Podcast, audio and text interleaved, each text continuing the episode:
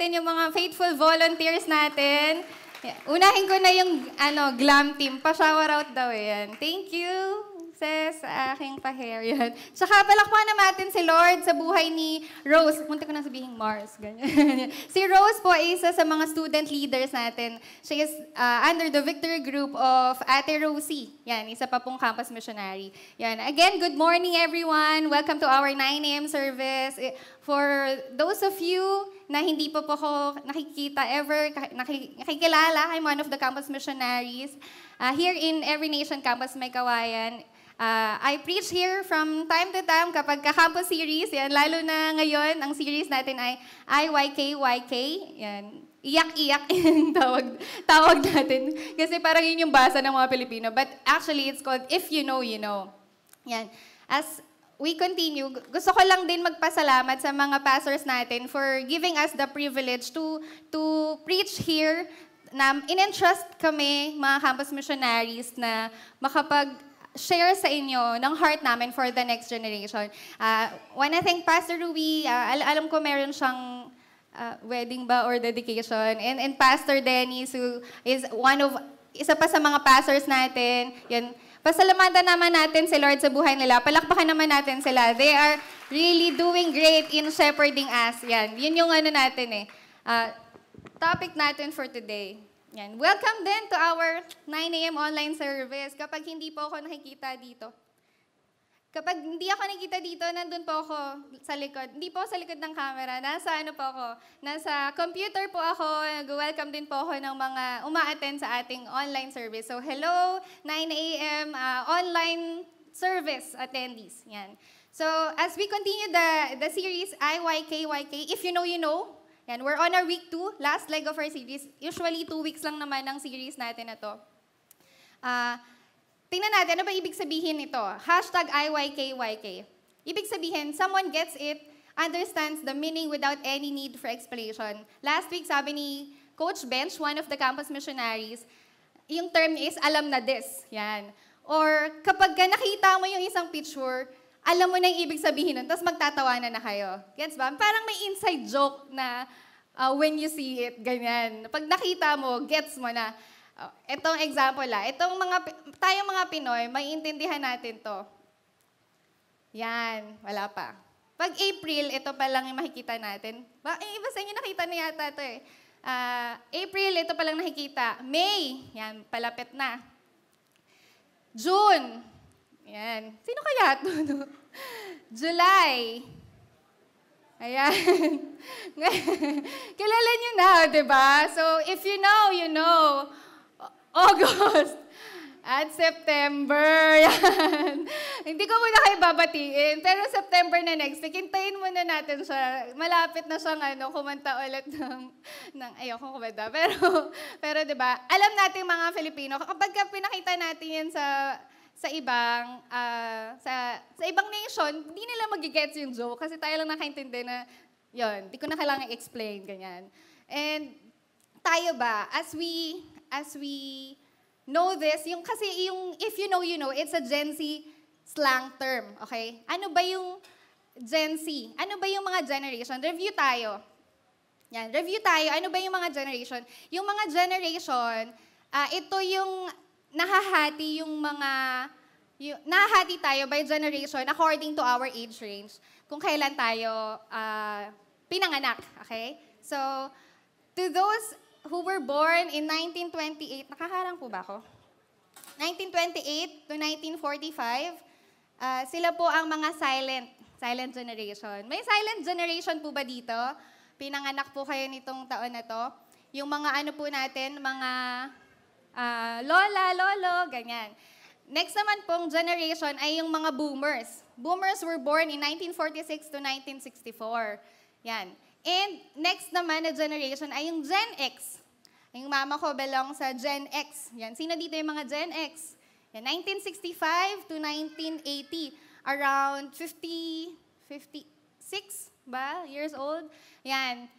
And next naman nun, Uh, yung generation naman namin, yan, kaway naman yung mga millennials. Woohoo! Yes, konti tayo. konti ang ano, repres- representative ng millennials. Gen Y, born in 1981 to 1996. Ako po, 1989. Yun, hulaan nyo na lang kalantoon. Pero I'm part of the millennial. Malapit nang mag, ano, no? Malapit, malapit na umusog ng Gen X, pero buti umabot pa ng millennials. And the next generation to my generation is the Gen Z. Yun yung yun yung generation ngayon ng mga kabataan between 10 to 25 years old. Sino dito yung mga 10 to 25 years old? Woohoo! Ah, diba? Oh. Rosie, ikaw din. 10 to 25 years old, yan. So, yun yung mga kabataan ngayon. Yun yung next generation to my generation. And the next, yung, yan naman yung sa mga anak namin, 0 to 9 years old, the alpha generation. Uh, born in 2013 to 2025. Ngayon, since part ako ng millennial, I am a campus missionary, I need to understand what is the language. Ano ba yung ano ba yung kultura ngayon ng Gen Z? Sobrang different na eh. If sabihin ko ngayon yung word na yas, lit, medyo sabihin na sa akin, I'm too old. So ngayon, tulungan, tulungan ko din kayo. Tulungan tayo. Uh, magkakaroon tayo ng Uh, itong question na to, na how much do we know about Gen Z? Magkakaroon tayo ng game. Yan, care of Dana, yung worship services admin natin. Very, ano siya, uh, creative in doing the game. Ito yung laro namin kahapon sa Campus Hangout. By the way, yung Campus Hangout is a youth service that we, uh, the students are gathered here in this place. Every Saturday naman, kumbaga, uh, the day before our Sunday service, nagagather yung mga estudyante. Every 2.30 p.m. So pag 2.30 na, Campus Hangout na. Yan. So, itong, ano, itong game na to, ito nalaro namin to kahapon. Gusto ko rin i-share sa inyo kasi uh, gusto ko din kayong tulungan makarelate. How can we catch up? How can we keep up to the next generation? Na paano natin sila matutulungan, lalo na yung mga mommy dito, uh, hindi natin alam kung ano ba yung salita nila. So, uh, ang game natin, talaga may pag-game, di ba? Ay, na, ano ka na? Ay, sayang. uh, it's a Gen, Gen Z dictionary. So, the first word, ayan, Gen Z dictionary, yung game natin, let's have a trial. Okay? Ay, nasabi na, nasabi na. okay, yung word na stand, trial pa lang naman to. Okay, ito yung mga choices ha. Ano ibig sabihin ng stand para sa, sa Gen Z? It's a, A, it's a combination of stalker and fan, but not in a creepy way. B, short for Stanley, or C, being persistent and enduring. So, baka sa iba sa inyo, first time yung narinig tong word na to, pero actually, the Gen Zs are using it. Yan. Yung mga next generation, yung mga kabataan ngayon, ginagamit to. So, ano yung ibig sabihin? Shout nyo naman. A, yan. Kasi nakita na, no? Galing nyo. Good job. Yan. Ibig sabihin nun, uh, it's kind of an uh, obsessive fun pagfa-fan girl, ganyan. So, I stand BTS, yan. I stand NCT Dream, ganyan. Ganon, that's how they, they use it. So, example yon. So, ngayon, I have uh, the worship services coordinator distribute yung, kung sino makakasagot ng, okay ba kayo? Game ba kayo? 9 a.m. naman, di ba? May energy pa naman tayo, di ba? Woo! Yan. Uh, nga ano, mga mami, mga daddy, patunayan natin nakaka-relate tayo sa mga kabataan. Yan. So, the, magpapakita ulit ako ng four, four terms na uh, terminologies para malaman natin kung uh, gaano ba talaga yung knowledge natin about them. So, game na. Ang gagawin natin, ta- ano lang, taas lang ng kamay, tapos lalapitan ni Princess. Tapos shout out na lang yung sagot. May mic ba? Ayan, may mic. Yan. Game ba? Game? Yes, game. Okay. The term bop, anong ibig sabihin niya sa Gen Z? A song or album is ex- exceptionally good. B, short for kimbap or gimbap. C, pop songs from Brazil. Okay, sinong nakakaalam? Yan! Wow, Madel. Come on, Madel. Sige, tayo ka. Ano yung sagot dito? A po. A. Ano yung A? A song or album is exceptionally good. Yan. Kaya mo ba siyang gawin in a, uh, using Hindi a sentence? It's a bop. Yan. Thank you, Madel. And the answer is A. Actually, yung bop is a song or album. If an album is excep- exceptionally good. Yan. So, yay! Thank you, Madel. Next. ang- parang lakas ang boses ko dito. Palagi ako sumisigaw. Ghosting, ah, alam ng iba yan, yung ghosting. Meron ng law ngayon ng ghosting. A, when there's a ghost in the house. Baka ito yung sagutin ni Hans ng anak ko. B, scaring someone. C, someone means you start ignoring them or stop texting them back. Sino? Sino unang? Dito naman, from this side naman. Ito po, si Princess. Name po. Ano pong name niyo? Rita po. Tita Rita. Okay. Hello po, Tita Ah, le- Rita. Hello. Letter C. Wow, ano means- po yung ghosting? Yeah, someone means you start ignoring them or stop texting them. Yan. Tita Rita, your answer is? Correct. Galing. Meron ng law ngayon actually. Congratulations po. Ay, may law na ngayon, no? Yung ghosting. Tama ba? Alam niyo ba yun? Yung ghosting law na hindi mo na pwedeng i-ghost yung, yung partner. Ah, it's used for a romantic relationship actually. ba? Na-hype up kayo, no? Na, ngayon na lang ito narinig ko. Yung ba sobrang excited kasi ginagamit yun na to. Next natin, TFW. Yan. A, time, with, time fun with. B, the fancy with. C, that feeling when. Sinong nakakaalam ng sagot? Ngayon nyo lang narinig yan. Thanks to ano, thanks to our dear friend Dana na grabe yung research ano skills. Wala po, walang nakakaalam ng sagot. Sige, okay lang. Kahit na guest lang. Dito? Game? Ah, dito sa likod. Sige, sige po, si Princess na po yung mag-ano, tuturo sa inyo kung sino. Jency dapat yan. Sige, anong name? Ano niya? Anong tayo ka? Anong name mo? We don't do this. We don't do this usually in our Si service. Daddy na pero- lang. Ha? Ayan. Daddy. Ah, letter C. Wow, letter C. Ano pong name nyo? Ah, jam. Ayan. Kuya Jam, your answer is that feeling when. feeling when, ah. Yan. Nagamit mo na ba tong term na to? Parang di pa. ata. Di ba? Yan. Your answer is correct. Yan. That feeling when. Sorry, nag naglalaka yata yung clicker. Yan. Congratulations. Yan. TFW. I watched my favorite K-drama. Yan. I watched the last ep- TFW. I last uh, I watched the last episode of Extraordinary Attorney Woo. Yan. That feeling when. Gets niyo na yon? Okay. Last na to. Ito, favorite to ng Campus Missionary natin. Wala siya dito, pero nasa office niya. Ito na. Pag niyaya mo, mamaya na lang. Ah, okay, A. Ah, ay, bet. Yan, yun yung word, bet. A, use in gambling. B, slang for bot. Or C, yes. Taas na lang po ng kamay. Ayan, si Kuya. Hello, good morning po. Good morning po. Ano pong name niyo po? Hello. Kay, Hello. kay Kuya Elo. Ano Yes pong po. sagot niyo Ah, po? Ang sagot po namin ay letter C. Kasi Letter madalas C. gamitin ng kapatid ko. Ano po?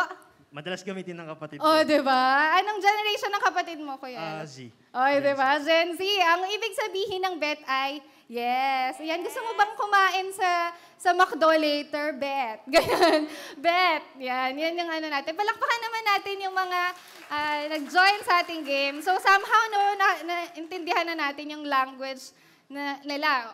O, meron pang ibang ano, iba pa, five, ano pa to, five examples. Pa-help na lang ako, medyo naglalaka. Sus, yan. Suspicious. Pag ginamit yung term na sus. Yan, arte lang sa, sa atin, sus lang yan eh, di ba? No cap, no exaggeration. You know, I, I, ayun, I tried ramen, ah, ramen, magbabanggit pa ako ng brand. Tikman ko yung ramen, sobrang sarap, no cap. Yan, arte, di ba? No exaggeration. Next, period. Yan, emphasis to a point made, NGL. I'm NGL. Ang ganda talaga niya. Ah, I'm not gonna lie. Yan. Next, ah, T, gossip. Fina, another, ah, another way to say gana. Yan. I'm Fina spilled the tea. I'm NGL. I looked at him. He's so sus. No cap! O, di ba, arte lang. Pero ano lang yan, nag-uusap lang yung, yung, ano, yung magkaklase na online class lang sila nagkikita, pero nagkita na silang face-to-face, ngayong may online, may face-to-face class na, may nagchichismisan lang nila yung, ano, yung kaklase nila. Yan. So, appreciate nyo ba na meron palang ganito? May mundo pala, may ibang mundo pala ang, ang Gen Z. Pero, ito lang yung some of the things that we know about them. This is the question that we had earlier. How much do we know about Gen Z? And maybe yung iba sa inyo naka, uh, one out of five or five out of five dun sa question sa atin kanina, nare-rate yung knowledge natin about them. Pero merong isang question na mas mabigat dito sa question na to kasi the, the next question is, uh, our accountability belongs to the Lord. Kasi yung next question is, how much how much do we know about God's purpose and heart for the next generation? How much do we know about God's heart and His purposes for the next generation? Gaano ba natin kaalam? Ano ba yung alam natin na plano ni God for the next generation? Ano bang plano ni God para sa mga anak namin? Sobrang, sobrang ah, uncertain ang panahon ngayon. Meron pa ba talagang pag-asa? Parang kaka-TikTok ng mga kabataan ngayon, meron pa ba talagang pag-asa? Sila pa rin ba talaga yung magdadala ng hope? Meron pa talagang, aangat ba talaga yung Pilipinas dahil sa mga kabataang to, they are the future leaders of that society. Sila yung mga next na politician, sila yung mga next na magli-lead ng business, di ba? May mga businessmen dito. Sila yung mga next na, na pagpapasahan natin. And how much do we know about the heart of God and purposes for them? Or we just look at them as is na ano ba yan, tatamad-tamad? Ano ba yan, puro na lang cellphone? Ano ba yan, puro na lang online? Ano ba yan, tulog ng tulog? We should know the heart of God for the next generation. As we go to the Word of God, I want to encourage everyone to please stand up. Balikan natin, ano ba yung sinasabi ni God? Ito lang naman yung source ng, ng pag-uusapan natin, ng truth, kung ano ba yung sinasabi ni God about the next generation. I encourage you, if you have your Bibles with you, your, uh, maybe digital yan, o may, maybe parang ano, uh, face-to-face class na kaya, balik manual na, physical book na. So, let's turn our our Bible to sa Psalm 78. Nawawala ako na online, sorry ah. Psalm 78, verses 67 to 69. It says here, He rejected the tent of Joseph. He did not choose the tribe of Ephraim, but He chose the tribe of Judah, Mount Zion, which He loves. He built His sanctuary like the high heavens, like the earth, which He has founded forever. He chose David, His servant, and took him from the sheepfolds. From following the nursing ewes, he brought him to shepherd Jacob, his people. Israel, his inheritance. With upright heart, he sh- shepherded them and guided them with his skillful hand. Let us pray. Lord, thank you, God, for, the, for your word, Lord God. Thank you for the life of David. Thank you, Lord God, that uh, through the life of D- David, Lord God, we will learn, Lord God, that there is a hope in the next generation, Lord God, that you're going to use us, Lord God, just like how you used David to be your servant leader, you're going to use us as well. Lord, I pray that you may increase and I may decrease as I preach your word today, and may your people understand your heart for the next generation. Thank you, God, in Jesus' name. Amen. You may all sit down. Yan. Thank you. Okay na yung ating ano. Ayan. If you know, if you know, you know. Uh, again, nasa week 2 na tayo ng series natin. Pa-start pa lang pala, no? Anong oras na tayo? Yung ginawa ni, yung sinabi ni Kuya Bench, nung, ni Coach Bench last week, yung week 1, he shared the, the, the heart for the, the heart of God for the, the people at that time na yung mga ginawa, the good deeds in their generation will be passed on to the next generation. Kaya nga yung title ng, ng Psalm 78 ay Tell the Coming Generation. So, ang, ho, ang, ang gusto ni God para sa atin ay ma-impart yung faith and hope. And, and Bench did a great way na sinabi niya na dapat, dapat nagsuspend tayo ng time sa word ni God kung gaano tayo nagsusumikap sa pagpa-provide sa family natin, sa lahat ng pangangailangan ng families natin, ganun din tayo dapat nagsusumikap sa pag, pagkilala sa Panginoon at pag malaman kung ano yung plano niya for the next generation so that we will be able to share it with, the, with them. I hope na we catch that na ano ba yung dapat na pinapasa natin and that is faith and hope. But the question is, qualified ba talaga ako? qualified ba talaga tayo? Kasi we are encouraged eh, na, na i-share yung good deeds ni Lord, yung testimony natin sa ibang tao, lalo na dun sa mga kabataan na soon to be magiging leader ng nation natin. Pero qualified ba talaga ako? Have you asked that question? Natanong niyo na ba yun sa isip niyo na, Ako ba talaga yung tinawag ni Lord para mag-disciple sa anak ko? Ako ba talaga yung tinawag ni Lord para para ipag-pray yung mga pamangkin ko, yung mga apo ko? Ako ba talaga? Qualified ba ako? Credible source ba ako? Reliable ba ako? I believe na most of us are thinking na, na baka hindi. Baka hindi because of this, of that. So many things that we are thinking. Marami tayong reservations.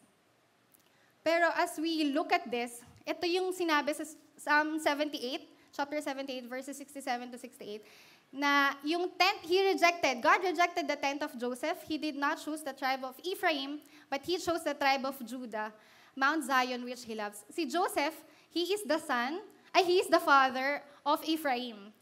Yan. Yung, yung si Ephraim ay anak ni Joseph kay Asaneth. Yan, yung mother.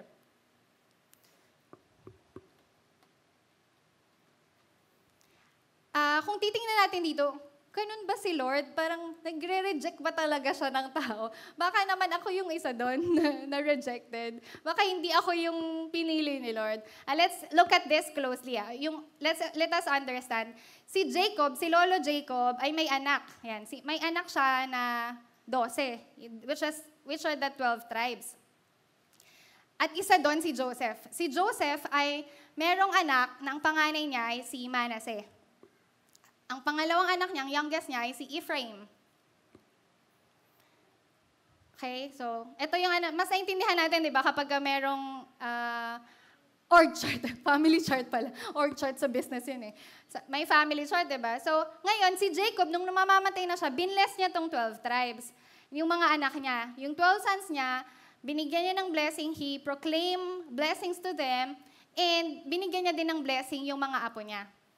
At dalawa doon, si Manasseh at si Ephraim na anak ni Joseph. Nung time na magbe-bless na si Jacob sa mga apo niya, sa mga anak ni Joseph, una niyang pinatungan ng kamay si Ephraim. Eh, he is the youngest. So ngayon, nagkaroon ng protest na, internal protest within them na, bakit si Ephraim? Bakit siya yung, siya yung i-bless mo? Eh, siya yung youngest. Dapat ito muna, si Manasseh muna. But Jacob insisted. Alam niya na sinasabi sa kanya ni God, alam niya yung plano ni God for both of them. And he blessed Ephraim first. Kasi ang plano ni Lord is that Ephraim will be greater than Manasseh. Get, nasusundan po ba? So ganun yung nangyari at that time. So as we can look as we look at this, yung yung tribe ni Ephraim or what we call the Israel, next natin. Kasi yung 12 tribes, na-divide siya, na-split siya into two kingdoms. Medyo ano tayo, historical eh, no? Pero I hope you could bear with, ano lang naman to, dito lang naman to sa first part, na, para lang maintindihan natin. Uh, nagkaroon ng division, nag-split yung Northern Kingdom and Southern Kingdom. Yung 12 tribes, yung 10 tribes ay nasa Northern Kingdom. They bear the name Israel. So, also known as Ephraim. So, dito belongs si Ephraim dito belong sa Northern Kingdom, sa Israel, sa tribe of Israel. On the other hand, sa Southern Kingdom naman, ay yung tribe of Judah and Benjamin. So, nagkaroon ng split at that time na namatay si Solomon. So, next story na yon kung bakit sila nag-split, ganyan. Basahin natin yung word ni God about Jeroboam, Rehoboam. Yun yung mga time na yon na nag-split sila. So, in short, nagkaroon ng division. So, ang sinasabi dito, ang favor kasi ay naka Ephraim. Kasi siya yung binless ni Jacob to be greater than Manasseh. So, merong favor. Everything will be given to Ephraim. Pero at this time, dito sa, sa Psalm 78, ang Psalm 78 is used for teaching, used uh, to, to be passed on as a wisdom. Na, kasi yung buong Psalm 78, naging store, nag, parang, nag, nagkwento ng history, ano nangyari nung time ng ng mga Israelites na nagkaroon ng plagues, na nang nasa Egypt sila, paano sila nag-cross uh, ng Red Sea, yun yung time na yon. So, as we look at this Psalm 78, yung before itong 67 to 60, 67 to 72, merong nangyari na ulit-ulit nire-redeem sila ni Lord, ulit-ulit na binibigay sila, binibigyan sila ng mana, nag-crave sila, binigay ni Lord.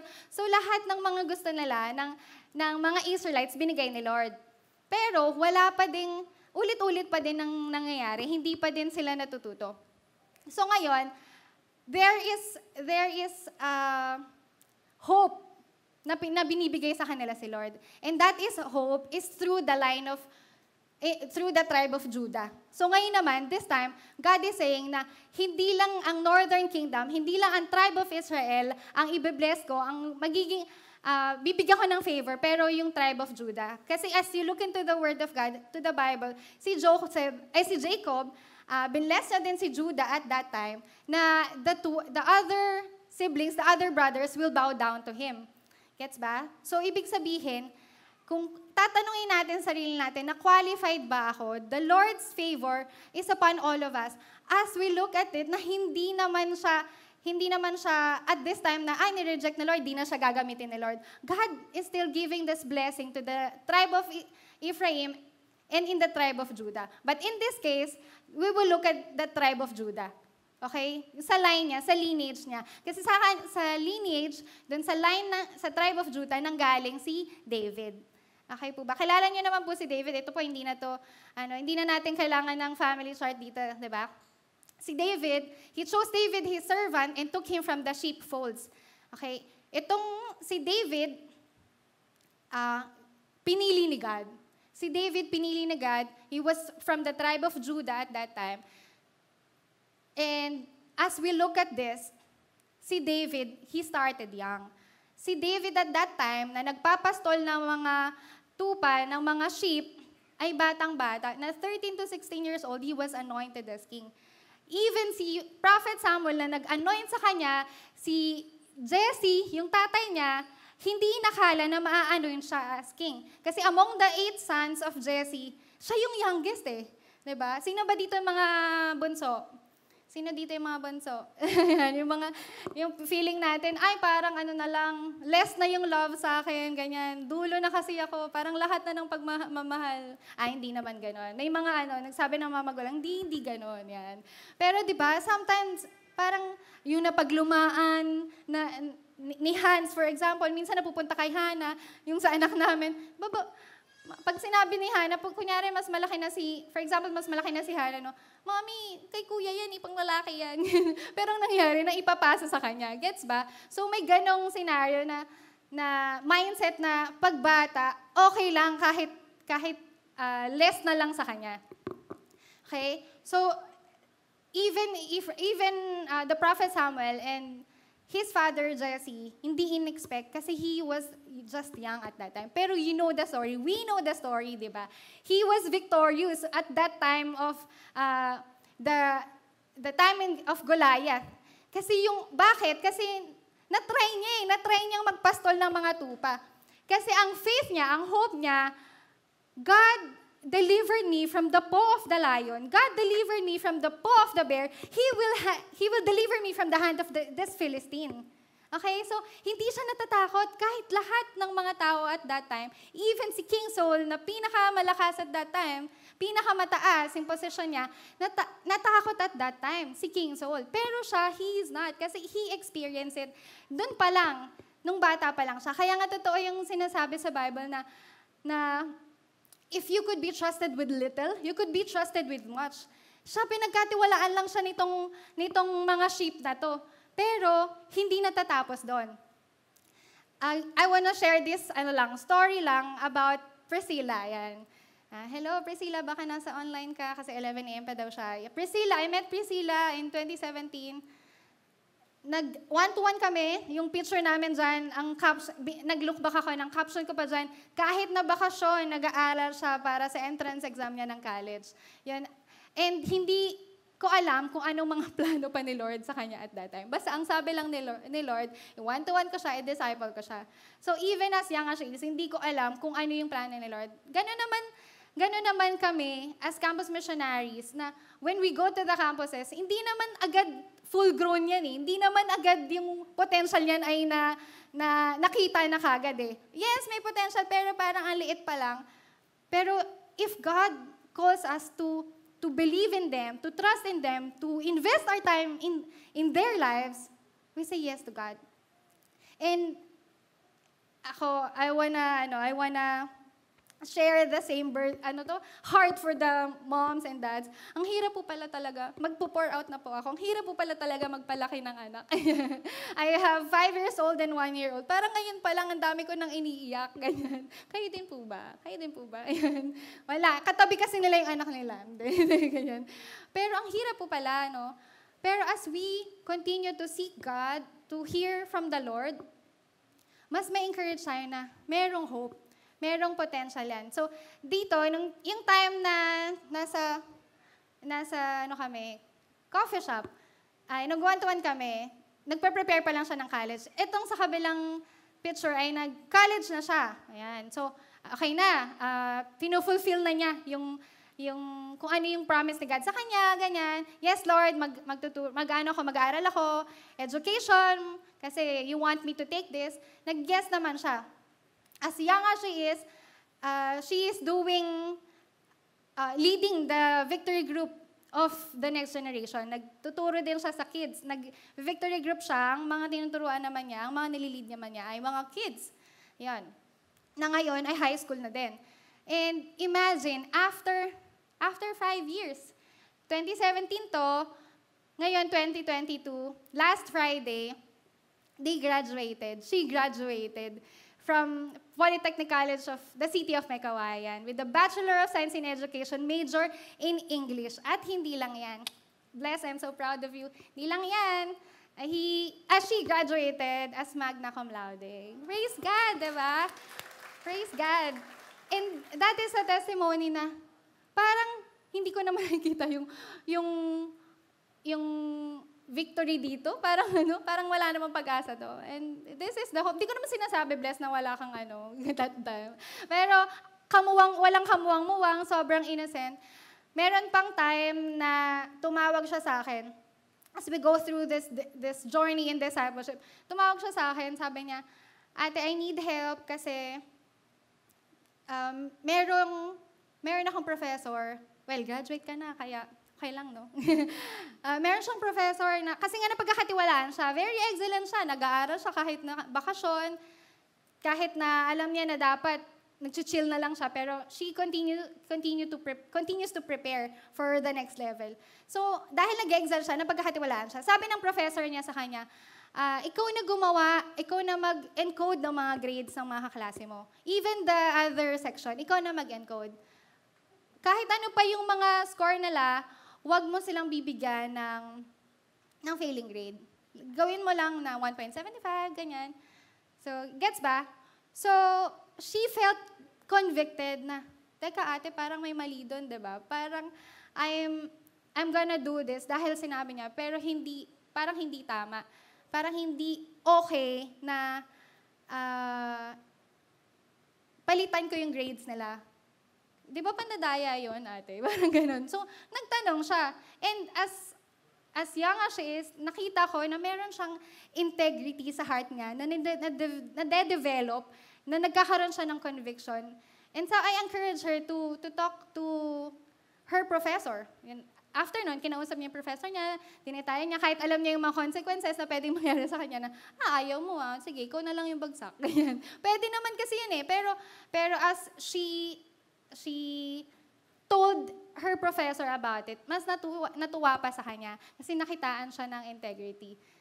Nakitaan siya ng conviction na, oo nga no, hindi pala talaga dapat. I don't, know what happened next, pero, pero what I'm saying is, as young as they are, kahit maliit pa yan, the, yung mga kabataan na yan, merong the same spirit that we have mayroon din yung soul, mayroon din yung spirit, nakakaintindi na rin yan. Kaya when we when we look at them, wag natin silang, ay, hindi mo pa naman ito maintindihan, hindi ko muna ikwento sa'yo. Hindi ko muna isi-share sa'yo yung word ni God kasi baka hindi mo pa naman gets. They can understand. They have to know. Kailangan nating ipasa sa next generation kung ano yung natutunan natin na salita ng Panginoon. As we move forward, dun sa text natin, kailangan pala gumaganon. Uh, from Psalm 78, verse 71, di ba, God chose David at that, at that time And ano ba yung pinapagawa ni God sa kanya? Kasi pinili siya eh. O, so ano naman ngayon? So inanoint siya na king, eh, ano naman ngayon? Pero dito, makikita natin that from following the nursing youth, he brought him to shepherd Jacob, his people, Israel, his inheritance. The calling, the calling of um, of David, his calling is to shepherd, to shepherd the people. Okay? God chose David to shepherd the people uh, I want to submit to all of you no, na, na I know there are times sa feeling natin na eh, para lang naman sa pastor yung pag-shepherd eh. Para lang naman sa kanila yung pagkikare. Kaya nga, as we look at the 1 Peter 5 verses 2 to 3, si Peter, kinakausap yung mga elders, ini-encourage niya. Ini-encourage niya yung, yung mga elders at that time to shepherd the flock of God that is among you, exercising oversight, not under compulsion, but willingly as God would have you, not for shameful gain, but eagerly, not domineering over those in your charge, but being examples to the flock. But as we look at this, pwedeng hindi lang siya para sa mga pastor. Pwedeng hindi lang siya para sa mga elders at that time. But as we look at this, we can learn from this na I can I can adopt this, this principle. Paano ba ako makakatulong sa sa sa ibang tao? Paano ba ako makakatulong sa kaibigan ko, sa anak ko, sa katrabaho ko? Paano ba ako makakatulong sa kanila? Eh hindi ko nga alam kung paano mag-disciple. Dito sa last sentence na makikita natin sa 1 Peter, ang sabi dito, but being examples to the flock. If you don't know how to share it, just do it. Gawin natin. Ipakita natin. Pakita natin kung paano maging kind. Pakita natin kung paano maging generous. Pakita natin kung paano mag-forgive. Iparanas natin sa kanila. Iparamdam natin sa kanila. Hindi man natin alam verbally kung paano natin ipipreach yung gospel sa kanila. But just looking into our lives, kitang-kita na nila na may Diyos tayo sa buhay natin. Kitang-kita na nila na tayo ay mga niligtas ng Panginoon at we're only living by the grace of God. And that will be the point na tatanungin tayo. Ano yung, ano nga yung hope na meron ka? Bakit parang lagi kang masaya pag pumapasok ka? Bakit, mami, ang, lami na, ang dami nating problema, pero parang lagi ka pa rin gentle, lagi ka pa rin kind. The next generation, the young people looks at us, hindi lang natin ma-imagine kung kung up to what extent. I have this example na na merong isang kabataan na nagsabi sa akin na, Teka, ate, nahihirapan na ako kasi parang hindi ako naiintindihan ni mama. And this is a, ano ah, chika lang natin to, yung sa mga online. Alam ko, shinare nyo, pero okay lang. hindi ko naman papangalanan. Pero it's a real story that someone approached me na, ate, hindi pala ako naiintindihan ni mama, parang na-hurt niya ako, parang wala lang nangyari after. Gets ba? Na it happens pala. Nangyayari pala yun sa puso ng mga kabataan. Nangyayari pala yun na, na nasasaktan natin sila na hindi natin namamalayan. Nag-move forward na tayo. Pero sa kanila may emotional damage. Nagkaroon ng lamat. Nagkaroon ng... Tinawag pa nga niya na ate na trauma po ako. Trauma po ako nung, nung sinaktan po ako. There is a, a time for us to discipline our kids, and there is a time to show them, to, to carry them back to us. Okay ba? Alam ko, alam ko na mahirap, pero as we discipline them, we explain to them, bakit ba natin ginagawa yun sa kanila? Merong kind of parenting. Four types of, styles of parenting na, na, na-search ko. Yan. So, merong authorization, o, o, mali, authoritarian. Authoritarian, ang sabi dito, uh, focus on obedience, punishment over discipline. Okay? High on rules, low on relationship. Okay?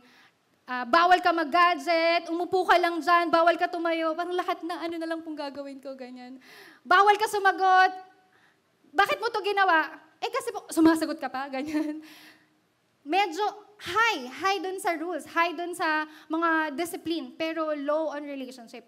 Authoritarian, permissive, don't enforce rules, kids will be kids. Passive lang, ganyan. Permissive, okay lang, gawin mo kung anong gusto mo, okay lang. Uh, anong, kahit anong kainin mo, Okay lang kahit anong oras ka matulog. Yan. So, ito yung kind of parent na yon. And check niya rin ba, ina-evaluate niya rin ba, ano bang kind of parent ako? Nung binabasa ko to, ano bang kind of parent ako? Paikot, paano tayo ng quadrant? Uninvolve. Provide little guidance, nurturing, or attention. Ito naman, ano lang, ah, ah, walang, walang kahit anong guidance na pasok lang ng trabaho, ganyan, or or magkikita sa morning pero hihayaan mo lang yung anak mo, ganyan. So, nag, ano ako, nag, nag-check ako medyo kung na, na gets ba natin, di ba? Yung uninvolved, are we being uninvolved to the lives of our kids? Di natin alam, bilis lumaki. Di ba? Hala, gagraduate ka na pala. di ba? Hindi namamalayan, gagraduate na pala yung anak. So, how are we involved? And yung last, yung authoritative. Authoritative, creative positive relationship, enforced rules. Uh, high on relationship, medyo balance lang siya, yung authoritative. As we look at this, ah, pwede naman ako dun sa authoritative na nag impose ng rules, pero nag-create ng positive relationship. Pwede naman, di ba? Pero as we look at this, pwedeng depende lang siya dun sa response ng anak. ba? Kung mag-respond siya dito, ganito yung magiging style of parenting ko. Kapag ka hindi siya nag-respond ng maayos, eh di titindihan ko pa, ganyan. Ah, pero pagka ano, gracious, na, ma, ano naman siya, behave naman siya, naiintindihan naman niya ako, maglulusin naman ako.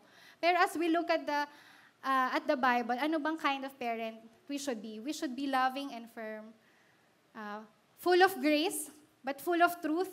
We do not condemn, But, and we, know, we do not condone. Hindi tayo magto-tolerate, pero hindi rin tayo magko-condemn. Hindi rin natin sila ididiin. Ganito ka na, ganito ka na, o gagawin mo na naman to susunod. Hindi tayo ganon. Full of, full of love. Ah, na, next pa pala yan. Ayan. Full of love, ay, full of grace and full of truth. We do not condemn and we do not condone. Balik lang ako. Ito yung example. Yan. Ito yung, ito yung husband ko, si Kenneth. And yung five-year-old eldest son namin, si Hans and Hannah, who turned one uh, last June. So, may ganun din, may ganun ding point na ang hirap, ang hirap na paano ko ba siya tutulungan? Paano ko ba siya uh, ililid na sa path ni God? Paano ba? How can I discipline him? And parang nakakainis, ganyan. Sobrang nakaka-impatient there was this time na gusto niya pang mag-extend ng gadget, eh hindi niya makontrol yung anger niya. So how, how, how can, how can we do that na, okay, alam ko naman na dapat full of grace, full of, full of truth. We do not condemn, we do not condone. Pero paano? It's only by the grace of God that we can do this. Only by the help of God. Kasi tayo lang, we are imperfect. Di natin kaya, hindi natin kayang i-extend yung pagmamahal ni God sa atin without His grace. Kung hindi natin nare-receive yung grace ni God, hindi natin yun, ma- sorry, hindi natin yun maipapasa sa mga anak natin, sa next generation. O sa mga, mga pinsan natin, sa mga mas nakababata sa atin. And as we continue, as we continue with this, last na nating pag-uusapan, itong Psalm 78, verse 72, God chose David. He is called to shepherd the people the people of God, with upright heart, he shepherded them and guided them with his skillful hand. Okay? Dito, David committed to serve. Kasi pwede namang tawagin, tawagin ka ni God, okay, uh, for example, si Rosie, Rosie, I'm calling you to be a campus missionary. Okay, punta ka sa, sa campuses, sa, sa May Kawain College, sa PCCM. Pwede naman tawagin siya ni God, di ba? Pwede namang bigyan siya ng calling ni God. Pinili siya ni God, binigyan siya ng calling ni God to go there. Pero pwede naman siyang mag-no, di ba? Tama po ba? Si David at that time, he was chosen by God. And hindi lang yon, he committed to serve. Nag-yes siya kay God. Sabi niya kay God, bet. oh, David, you shepherd the flock, you shepherd my people. Bet, Lord. Kung Gen Z yung nagsasalita. Pero, pero at that time, nag-yes, nag-yes si David. Nag-commit siya to serve. Bakit? Kasi in-enhance niya pa yung skill niya. In-enhance niya pa yung capability niya. Kasi 'di ba, at that time, he had the right tool, he had the right skills, and hindi doon natapos, nag-enhance pa siya ng skill niya. Nung time na tutugtog siya doon sa king ni Saul, hindi alam ni Saul na, ay, tinetrain ko na pala to. Nakikita niya na yung, yung buhay ko bilang king. We may not know how we are having an impact to the next generation, but I hope we can say yes to this. We can commit to serve the next generation. We can commit to love them unfailingly, unending love. Na parang minsan umiiksi yung ano, PC ba yon yung tawag doon? Umiiksi yung PC, umiiksi yung pasensya. Pero God is calling all of us. God is calling all of us to shepherd His people. How are we doing the enhancing of our skills? Eh, teka lang, hindi nga ako marunong magbasa ng Bible. Eh, teka lang, hindi ko nga alam kung ano ibig sabihin ng salvation. Paano, paano ko paglilingkuran yung next generation? Paano ko ipapasa yung faith, yung hope? Eh, ako nga wala. Ayan. This is an example of us uh, equipping ourselves na mag, magpa-equip tayo. Tulong-tulong tayo. We have our church community to do this. This is the Parents Hangout. Yan, Parents Hangout na ginanap noong August 20. And dyan si Teacher Nikki. Happy birthday, Teacher Nikki. Yan, isa siya sa ano dito, nag-facilitate. Uh, the Parents Hangout, ang topic nito ay how to how to help the children, how to help the kids love the Word of God, read the Bible, And ang dami, mga 40, 40 ang nag-join ng Zoom na yan. Sorry, nag-ano lang ako, screenshot lang ako. So kung nandyan yung pangalan nyo, hello po. Uh, na-appreciate ko that we have this. Meron tayong mga ways on how to equip kung paano natin matutulungan yung, yung mga anak natin. Kung paano natin ma, matutulungan yung mga sarili natin. We also have We also have a Purple Book Class. After your Victory Weekend, merong Purple Book Class, merong church community, merong Making Disciples class, and I hope that we attend to this. Meron tayong Leadership 113 na, na darating, na, na mag-open ng class this uh, before the year ends. And I hope ngayon pa lang, nagde-decide na tayo na, teka lang, parang hindi enough yung skill ko to help the next generation. Gusto ko to. Gusto kong mag-yes dito kasi gusto kong ma- maging part. Gusto kong mag-commit to serve them. Hindi lang yan ah. As we do this, as a church community, yung mga next generation din. Uh, ito, ito pala yung mga, isang take-home ko dun sa Parents Hangout. Bakit napaka-useful ng Bible? Kasi ang Bible ay historical book, di ba? Full of uh, sobrang daming history, uh, stories, amazing stories, miracle, kung paano uh, napagtagumpayan ni David, yung time ni Goliath, nung nakipaglaban siya, wisdom and instructional book, anong gagawin ko? Train up a child the way you should go. Finance book, anong gagawin ko sa, sa little that I have? Eh, diba kanina yung sinabi ko, if we can be entrusted with little, we can be entrusted with much. Nasa Bible na lahat ng principles na to. And the parenting book. It's a parenting book. So, napaka-useful ng Bible. Sobrang ganda na mag-invest tayo in a Bible. Okay? Physical Bible. Uh, ito, it's an ESV study Bible. Kung hindi mo maintindihan, teka, ano ba yung ibig sabihin nung, sino ba yung Ju, ano ba yung Judah? Yan, sino ba si Jehoshaphat? Merong Bible na nandito na mismo yung, yung explanation.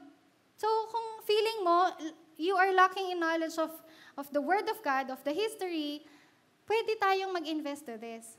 At hindi lang yon, hindi lang tayo ang nagpe-prepare for the battle yung mga kabataan din. They themselves enlisted, enlisted themselves to, to this camp.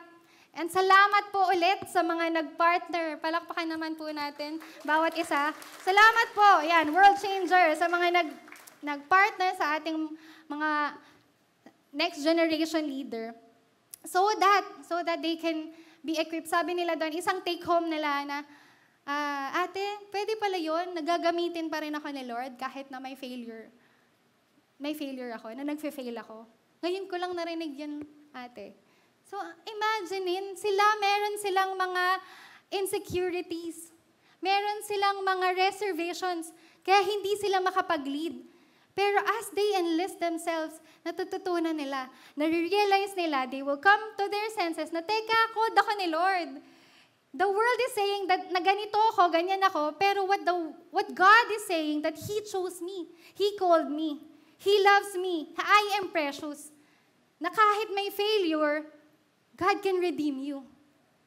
Ang sarap lang na even the next generation themselves, they are preparing. Kahapon lang I had uh, one-to-one with a student. Kakatuwa kasi itong mga next generation na to, excited sila, ready sila. Ang tanong niya kagad sa akin, nasa salvation pa lang kami ng one, one-to-one. If you, kung sino dito yung mga victory group leader, kaway-kaway, di ba? Pag nag-one-to-one tayo, sa, kami, salvation part pa lang. Ang tanong niya sa akin, ate, paano ba maging student leader? Wow, di ba? Ngayon pa lang naiisip niya na yon. Meron na siyang heart. Nag, nag-deposit na si God ng desire sa heart niya to be a student leader, to serve her generation, to serve the next generation. And I hope we get the same heart. And I hope we are inspired with what David did, with what this next generation did, yung mga parents na nag-join ng Parents Hangout. We, I hope we are inspired to also serve, to be also to also be a servant leader. If we are have not yet done this before, na nag, nag-lead ka ng one to nag oh, nag-lead ka ng victory group, meron kang win to one. If you have haven't done this yet, this is the exciting part. Let's go to that exciting part that God will use us. God can use us only if we commit to serve. Go, let's go back to the question. Qualified ba talaga ako? Qualified ba talaga tayo? You know what? I wanna let you know that whom the Lord calls, He qualifies. Whom the Lord calls, He qualifies. When we receive the calling of the Lord, He will qualify us. He will give us an upright heart, a pure heart, a perfect heart, so that we can be we, we can be able to serve Him. We can be qualified to this calling. Alam nyo na kahit ako na nagsasalita ngayon sa harap, I know I am not qualified. But God called me. And ganun din sa inyo kasi the same Holy Spirit that I have right now is the same Holy Spirit that you have. Kaya kaya nyo din. Kaya nyo din na mag-speak over the life of the next generation. Mag-speak over sa katabi nyo, sa katabi nyo nasa ano, next generation. Kasi God called you and God qualifies you. God qualifies us because the calling is already there. As I end in, in Psalm 23, alam, maliit pala, no? Pero, this is a familiar verse, tama ba? The Lord is my shepherd, I shall not want. He makes me lie down in green pastures. He lead me beside still waters. He restores my soul. He leads me in paths of righteousness for his name's sake. God is our shepherd. Even though I walk through the valley of the shadow of death, I will fear no evil, for you are with me. Your rod and your staff, they comfort me. And this is our declaration. I-embrace natin to kasi si God, He is our shepherd. Ito yung nare-receive natin na, na blessing from Him, na gift from Him, na baka na-mess out natin kasi masyado tayong, masyado tayong tumitingin sa past natin, masyado tayong nag-worry sa future natin. But wait lang, pause muna tayo. I-enjoy naman natin to. Enjoy naman natin yung, yung God natin, yung shepherd natin. Kasi He wants us to lie down in green pasture eh. Ano ba yung ano ba yung mindset natin? Ano ba yung green pasture na gusto natin? Isn't it the, the green pasture is already given to us? Isn't the greatest gift already given to us? As I continue, you prepare a table before me in the presence of my enemies. You anoint my head with oil. My cup overflows. Surely goodness and mercy shall follow me all the days of my life, and I shall dwell in the house of the Lord forever if you're looking into yourselves, if we are looking into ourselves, di talaga tayo qualified. But as we receive, but as we receive the love of God, the comfort that's coming from Him, we can serve others. We have been served, so we can serve. We are loved, so we can love others. Amen ba yun? Tama po ba yun? Can we give a clap of praise right now? I would like to submit to you right now na, uh, yes, you've heard the message for today. I don't know how much impact it made to you. Pero I want you to know na it's not too late. It's not too late to say yes to God. It's not too late para sa mga anak natin, para sa next generation. Kasi si God, full of hope yung binibigay niya sa atin. I hope the same hope that God is giving us is the same hope that we will pass on to the next generation. The same faith that we have will be the same faith that we will pass on to them. And how can we do that? We receive that from the Lord muna. Tayo muna. Tayo muna. Kasi magiging empty tayo as we share it to them. Pero as we continue to read the Bible every day, as we pray, as we attend the church, as we join the victory group, we are being replenished. We are being refreshed. And that will just overflow to the next generation. Can we pray right now? Uh, Can we all stand up? I want to I want to pray for everyone. If you are if you are part of the millennials up, ganyan, millennials up, yung mga mommy, ah, ano ba, Gen X, boomer, silent, eh, can we raise our hands? I'm also raising my hand. Ano ko, millennial. Ah, and if you're saying that you want to commit to the Lord, that you are inspired, not just what David did, but what Jesus did for us. That He first served us, that He led us by serving us. He died on the cross. Can we lift up our hands right now? Tayong mga older generation, can we submit and surrender to God right now? Our hearts, Lord, it is not, it is not righteous. It is most of the time selfish. And yet here we are right now, God. We submit to you our hearts. Make it pure, Lord God. I pray, Lord God, that every day we receive your love. Na baka kami, nakukulangan pa kami. Hindi namin ma- ma-experience yung joy, yung fullness ng joy, yung fullness ng salvation mo, Lord. Yung, yung love mo. I pray that every day we will be reminded what you've done on the cross just to save us. Para lang makapiling mo kami, Panginoon. Panginoon, tinataas namin ang mga kamay namin. Lord, we surrender everything to you. And from this day on, Lord God, we are asking you, Lord God, that you fill us, fill us up, Lord God, so that we can pour out. Lord, we are very sorry for the times na hindi namin nagagampanan yung role namin para sa next generation. We are sorry, Lord, if there are times na minsan nagiging stumble, stumbling block pa kami. Nakokondemn na pala namin yung, yung mga kabataan, hindi pa namin nalalaman. Lord, we are very sorry. And I pray right now that you change our hearts, oh God. Help us, Lord God, to see the next generation as you see them. Break our hearts for what break your, breaks yours, Lord. I pray, oh God, give us a new heart right now. We commit ourselves to you, Lord God. We commit our lives, ourselves, and surren- surrendering everything to you just to lead the next generation, to serve them by preaching the gospel to them, showing it in, in our actions, being an example to them. Lord, thank you. Lord, bless these hands, Lord God. These people, your people, Lord, we are not deserving to be entrusted with so many potential na next generation. Pero Lord, thank you for the privilege na magkakaroon ng impact yung buhay namin sa kanila. Salamat sa pagtawag mo sa amin, Panginoon. You bless the works of the hands of these parents, tito, tita, lolo, lola. Lord, right now, receive it. Thank you, God, in Jesus' name. I pray also for the, you can put down your hands po. I also want to pray for the uh, Gen Z, o kung meron ditong 0 to 9 years old, yung Alpha generation. Uh, can you raise your hands? And yung mga, yung mga katabi natin na millennials, Gen X, walang, generation doesn't matter anymore. Right now, we are united with one goal, and that is to honor God. As the Gen Zs are raising their hands, yung mga kabataan naman po ang magtataas ng kamay. Sige, taas natin mga kamay natin, mga youth. Dito ano, hindi ko kata kayo tatawagin for recitation.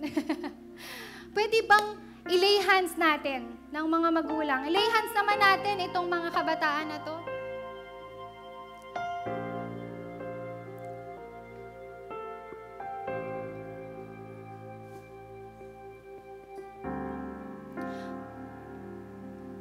We do not know how much the pandemic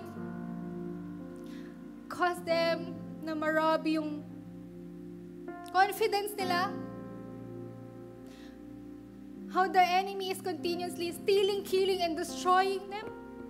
But right now, as one church, we declare that the next generation is still the hope of our nation. Let us declare that to the lives of the next generation. Let us be a blessing to them. Speak hope, speak life to them. Lord, thank you. Thank you, God, for blessing us, for entrusting us this next generation, Lord. Salamat sa mga kabataang to, Lord God, na ngayon pa lang nag invest na ng time nila para makinig ng salita mo. Salamat dahil ngayon pa lang yung puso nila, yung puso nila ay willing to surrender to you, Lord God. Just like David, named after God's own heart. Lord, I pray that these young people will surrender their lives, their hearts to you, fully surrender to you, Lord God. Lord, the integrity, the conviction, Lord God, that you want them to have. I pray, Lord God, that they will stand firm. Whatever the world is throwing unto them, we cancel that. Walang walang weapon ng enemy ang magpa-prosper sa buhay nila, Lord. We cancel all the works of the enemies. Only your plans will succeed in their lives, oh God. Lord, only your plans, oh God. We pray for that hope to rekindle in their hearts, oh God.